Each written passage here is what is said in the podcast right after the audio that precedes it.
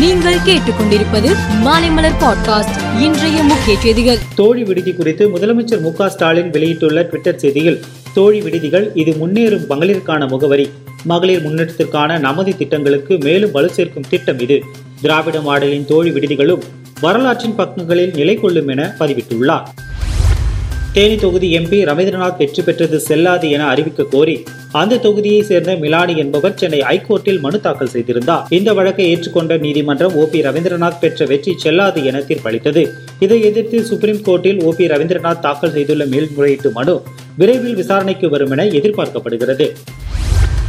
பிரதமர் மோடி ஒவ்வொரு மாதமும் கடைசி ஞாயிற்றுக்கிழமையில் வானொலியில் மன் கி பாத் நிகழ்ச்சி மூலம் மக்களிடம் பேசி வருகிறார். இன்று நூற்று மூன்றாவது மன் கி பாத் நிகழ்ச்சியில் பேசிய பிரதமர் மோடி சுதந்திரம் அடைந்து எழுபத்தி ஐந்து ஆண்டுகள் நிறைவை முன்னிட்டு சுமார் இரண்டு லட்சம் நிகழ்ச்சிகள் ஏற்பாடு செய்யப்பட்டுள்ளன.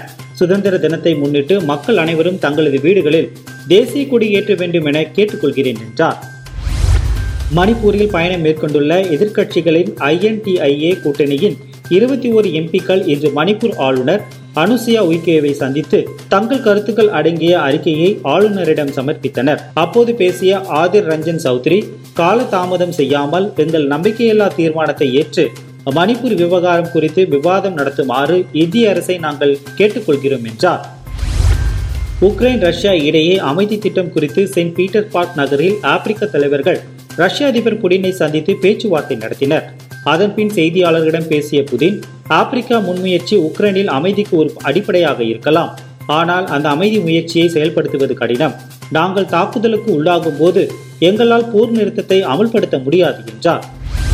அமெரிக்காவில் நடந்த கச்சேரி ஒன்றில் பிரபல ராப் பாடகி கார்டிபி மேடையில் நடனமாடி பாடிக்கொண்டிருந்தார். அப்போது ரசிகர்கள் கூட்டத்தில் இருந்த சிலர் அவர் மீது குளிர்பானத்தை வீசி எறிந்தனர். இதனால் ஆத்திரமடைந்த கார்டிபி தான் வைத்திருந்த மைக்கை அவர்களை நோக்கி வீசி எறிந்தார். இதனால் அங்கு சிறிது பரபரப்பு ஏற்பட்டது.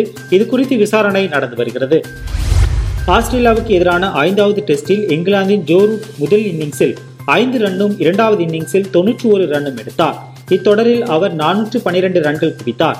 இதன் மூலம் இந்தியாவின் சச்சின் டெண்டுல்கர் சாதனையை ஜோரூட் சமன் செய்தார். அதாவது டெஸ்ட் தொடரில் பத்தொன்பது முறை முன்னூறுக்கும் அதிகமான ரன்களை குவித்த டெண்டுல்கர் சாதனையை அவர் சமன் செய்துள்ளார். மேலும் செய்திகளுக்கு மாலை மலர் பாட்காஸ்டை பாருங்கள்.